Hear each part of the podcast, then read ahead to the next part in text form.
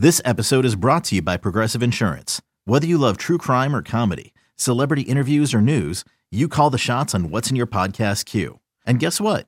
Now you can call them on your auto insurance too with the Name Your Price tool from Progressive. It works just the way it sounds. You tell Progressive how much you want to pay for car insurance, and they'll show you coverage options that fit your budget. Get your quote today at Progressive.com to join the over 28 million drivers who trust Progressive. Progressive Casualty Insurance Company and Affiliates. Price and coverage match limited by state law. It's only a kick.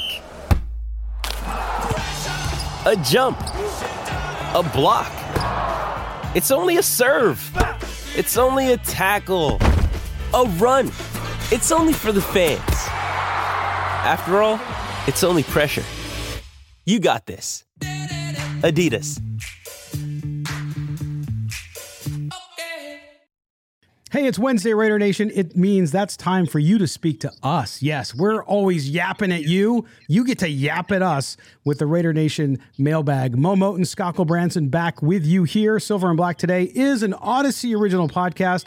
We appreciate your support. We appreciate you guys here being here. We appreciate your subscription. So please subscribe to the podcast wherever you listen to us, whether it's Apple, Google, Spotify, doesn't matter. You can find Mo and I there in your speaker. And we're glad to talk to you about Raider Nation. Yes, it's been a tough week coming off the Tennessee loss, but we got some great questions as we always do. And yes, they're not always happy, as this week you can imagine. There's some people that are a little frustrated, Mo, but overall we have great listeners. So even when they're frustrated and somewhat questioning whether or not God exists because the Raiders are bad again, their questions do come across a little more positive. But I'm going to start off. Our good friend John Davis, a longtime listener, goes way back to me with me down in Las Vegas on CBS Sports Radio. John asks, Mo, do you think McDaniel's ego is getting in the way? Maybe he thinks that he doesn't need to run the ball because he's smarter or his play calling is superior. I don't know. It was just a thought. That is our good friend, John Davis. And Mo, we talked about this yesterday on Tuesday's show. Josh McDaniels, the play calling, the game planning, that maybe he's this mad genius of the offense is too much inside his head and not keeping it as simple as he should.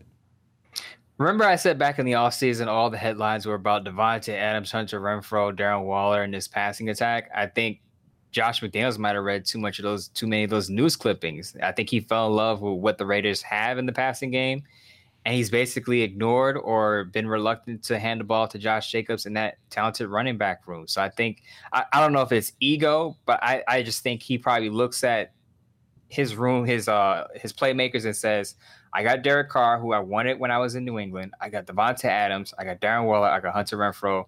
We're going to go pass heavy. I know Josh Jacobs is a good back, but we got multiple playmakers, and Mac Hollins is coming along. He leads the Raiders in receiving yards. We got guys who could stretch the field and score a bunch of touchdowns and flurries. But as I said in the last show on Tuesday, you need balance. You don't necessarily have to run the ball, 30, 40 times, but you have to force teams to respect the run. And I don't think enough teams respect the run when it comes to the Raiders. And I think Josh McDaniels, that's something he has to adjust to. I said this in the SportsNot column. He says he's learned from his mistakes in Denver, right? So let's see if he's really learned from his mistakes and he addresses those blind spots, because he has to adjust going forward. Yeah, there's no question there, Mo. And it's interesting just because it's not. I knew this team would have challenges. We had listeners who say, oh, they're going to go 17-0. Of course, that's just fans being fans, and God bless them. But at the same time, we knew that there would be rough spots. I just had no clue that the rough spots would be this bad, number one, and number two, that they would be in some of these areas from star players, from perhaps a lack of leadership during practice, during the week. I don't know. It just seems very odd to me. But, John, we appreciate your question, as always, and it goes back to something Mo's been talking about for a couple weeks, so we appreciate it. All right, our good friend Gary Harkin Reader writes in again. I think this is the second out of the four shows that he's done. He says, hey, guys, after yesterday's debacle, I'm not sure the Raiders can win any games. Though the offensive... Jesus. I told you. But he does it in a really nice way. So though the offensive line played better, I think Carr doesn't have confidence in it to hold up, so he rushes his progressions. That's a good point. I want to get to that. Like you, I don't want to hear any more talk. It's put up or shut up time. The big money guys need to do more than just mail it in. This includes McDaniels and Ziegler. It's like having a high-performance car, but it's on blocks with the motor still needing to be tuned. We read this one last week as too, and I wanted to bring it up because he sent it to me again, and it's basically the same question modified a little bit for this game. But you look at that offensive line, do you think Carr isn't getting the ball off as fast as he has in the past? I don't know if he's rushing his progressions, but it doesn't seem like he's trusting and reading the field. I thought last year he did a much better job of going through his progressions. Now I don't know that it's rushing it. I don't think he's getting to all of them. I can't pinpoint it because I don't know what's in his head, but there's something off about Carr. Now, he hasn't played terribly. He's not the reason the Raiders are losing this game, but he hasn't been able to elevate them to win these games either. And part of that is because of his offensive line. Now, I can't speak for Carr, and Carr is not going to – we know how Carr operates on the podium. He's not going to badmouth his teammates or call out a player publicly. So when they ask him about the offensive line, the switches specifically on the right side, he goes, well, I don't even really notice the guys in and out of the lineup, and I don't completely buy that. But no. He goes, the guys out there, whoever's out on the field is doing a good job, and I don't even notice the switches and substitutions because I'm worried about what I'm doing. And I would say, you understand that you don't have the offensive line that you had maybe 5-6 years ago when you had Carr insurance, guys like Kelechi Osimley in his prime, Rodney Hudson, Donald Penn when he was still pretty good. You don't have those guys there anymore. You know you have an inexperienced guys in starting roles. So I don't buy that doesn't play back in his head like, I got to get rid of the football or I have to do certain things because I don't have the offensive line that I had a few years ago. Right. So I think that does factor into some of the decisions he makes.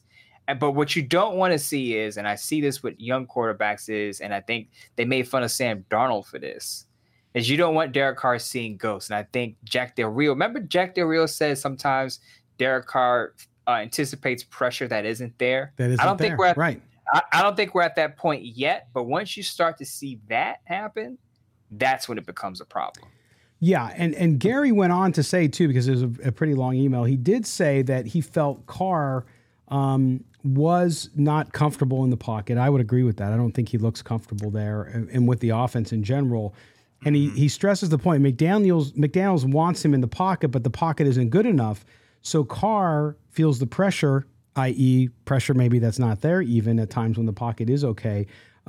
So he says what needs to happen in my mind is you need to spend money on quality offensive linemen. That's no question. And he said, why not design rollouts? And if coverage is designed to take Adams away, then the plays need to be created to put Adams in motion. I think those are both good points. I think we need to put Gary. Is it Gary? Yeah. I think we need to put Gary in the booth along with Josh McDaniels to help him. Get him a headset. Yeah, get him a headset because I'm not advocating Madden players. I don't know if Gary plays Madden or not, but I think he brings up some good ideas here. But I also want to talk to Gary's point about Carr not being comfortable with the offensive line. Just took a glance at the starting offensive line for the Raiders. They allowed 12 pressures in total against the Titans. So you can't tell me that Derek Carr is not feeling that pressure and going, this offensive line is not very good. He's not going to say that at the podium. He's not going to say that publicly. But in his mind, he knows I have to do certain things. I may have to make certain plays. I may have to use my legs. I may have to, speed up my progressions at a certain moment because my offensive line is not giving me great pass protection. So I'm sure that plays back in his head when he's in the pocket. Well, when you look at the offense, though, even when there was a rollout for Derek Carr in this game against Tennessee on Sunday, and it worked pretty well. With threats to our nation waiting around every corner, adaptability is more important than ever. When conditions change without notice, quick strategic thinking is crucial, and with obstacles consistently impending, determination is essential in overcoming them. It's this willingness, decisiveness, and resilience that sets Marines apart. With our fighting spirit, we don't just fight battles, we win them. Marines are the constant our nation counts on to fight the unknown, and through adaptable problem solving, we do just that. Learn more at marines.com. Another day is here, and you're ready for it. What to wear? Check. Breakfast, lunch, and dinner? Check. Planning for what's next and how to save for it? That's where Bank of America can help. For your financial to-dos, Bank of America has experts ready to help get you closer to your goals. Get started at one of our local financial centers or 24/7 in our mobile banking app. Find a location near you at bankofamerica.com/talktous. What would you like the power to do? Mobile banking requires downloading the app and is only available for select devices. Message and data rates may apply. Bank of America NA, member FDIC. Right, and I was going to say, we actually saw Derek Carr use his legs a bit in that game. It was good to see, because I know a lot of people say, well, Josh McDaniels doesn't want Derek Carr running. And like I said on a previous show, it's not about running. It's about being able to move the pocket, improvise, and make off-platform throws. Derek Carr can do that, but you have to really work with him on that. That's not a natural part of his game. But if you work with him on it, as we've seen with Gruden, he can do it. He has the ability. Yeah, he does. And for those of you who were calling us Derek Carr haters on yesterday's show, there you go. From positives. Hey. But no, I mean, look, I think some of these questions, and again, the Raider questions, we appreciate you guys sending them all in. They're going to border on negative because the fans, I think, are really disappointed. The fans, Mo, they were excited going into last year before all the crap happened with Gruden and then, of course, everything else that went down coming off that COVID year. But this year, more than any other year I've covered the Raiders, I felt the optimism, and it was a genuine. Even the people who are usually pessimistic were optimistically pessimistic, if I can make that up. And it seemed as though there was just this idea that they were going to come out, they were going to beat the Chargers, right? Then they're going to beat the Cardinals, and I had them at 3-0. So I was one of those people who, even on paper, not as a fan, but as an objective observer, thought that they would do that. Is this one of those situations where fans have to adjust their expectations now? I mean, you said it yesterday's show that the season's not over. Yes, it looks grim for playoffs, but that doesn't mean that this team can't get on track and actually do something pretty spectacular. Do they need to, though, the fans? Do they need to tamper down their expectations? I like the subject topic because I talked about this after the loss, and a lot of people came in entered my mentions and say, well, do you still have the Raiders at 10-7? Are you sticking by your projection? And I said, yes. But I said, if you had the Raiders winning 12, 13 games, you might want to adjust your expectations right now, because they're not winning 12, 13 games, not with this football team, not with the start that they had. But I still believe that 10 wins is still attainable. Even 11, if they go on a big run, I think 11 wins is attainable. Well, of course, they would have to go on a massive run, but who knows? As I said on the last show, there are 15 weeks left in the season. All sorts of things can happen. On Monday, the Chargers had like 5 players injured on the injury report. Yeah. Rashawn Slater out for the season with a torn bicep. Joey Bosa is going to be out for a significant amount of time with a groin injury. JC Jackson, they said he's not responding well to his ankle surgery. So, again, that's just one team, but injuries are part of the game. So you're going to have a lot of things go down. You still have the trade deadline.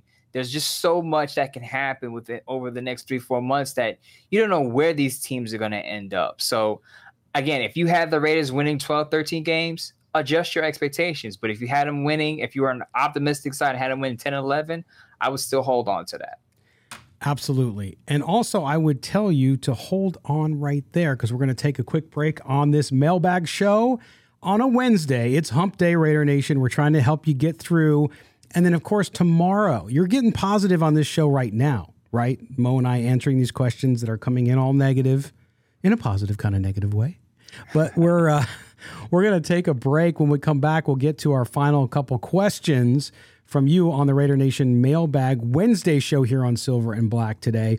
Also, if you want to send us mail, what I recommend you do is you wait till after the game, send us the mail for the following show that week, and we'll get to it. You can mail us at mail@silverandblacktoday.com. That's all spelled out, silverandblacktoday.com. Mail at silverandblacktoday.com. Do that. We'll put it on next Wednesday's show. Everybody who appears, quote unquote, gets their question read on the show, gets a free sticker, and then we pick one T-shirt winner each week. We're waiting on the delivery of those shirts, and we will send them out to you. So we already have, I think, 4 or 5 winners, and you could be the next winner today. So make sure you do that. Make sure you also subscribe to the podcast. Give us a 5-star.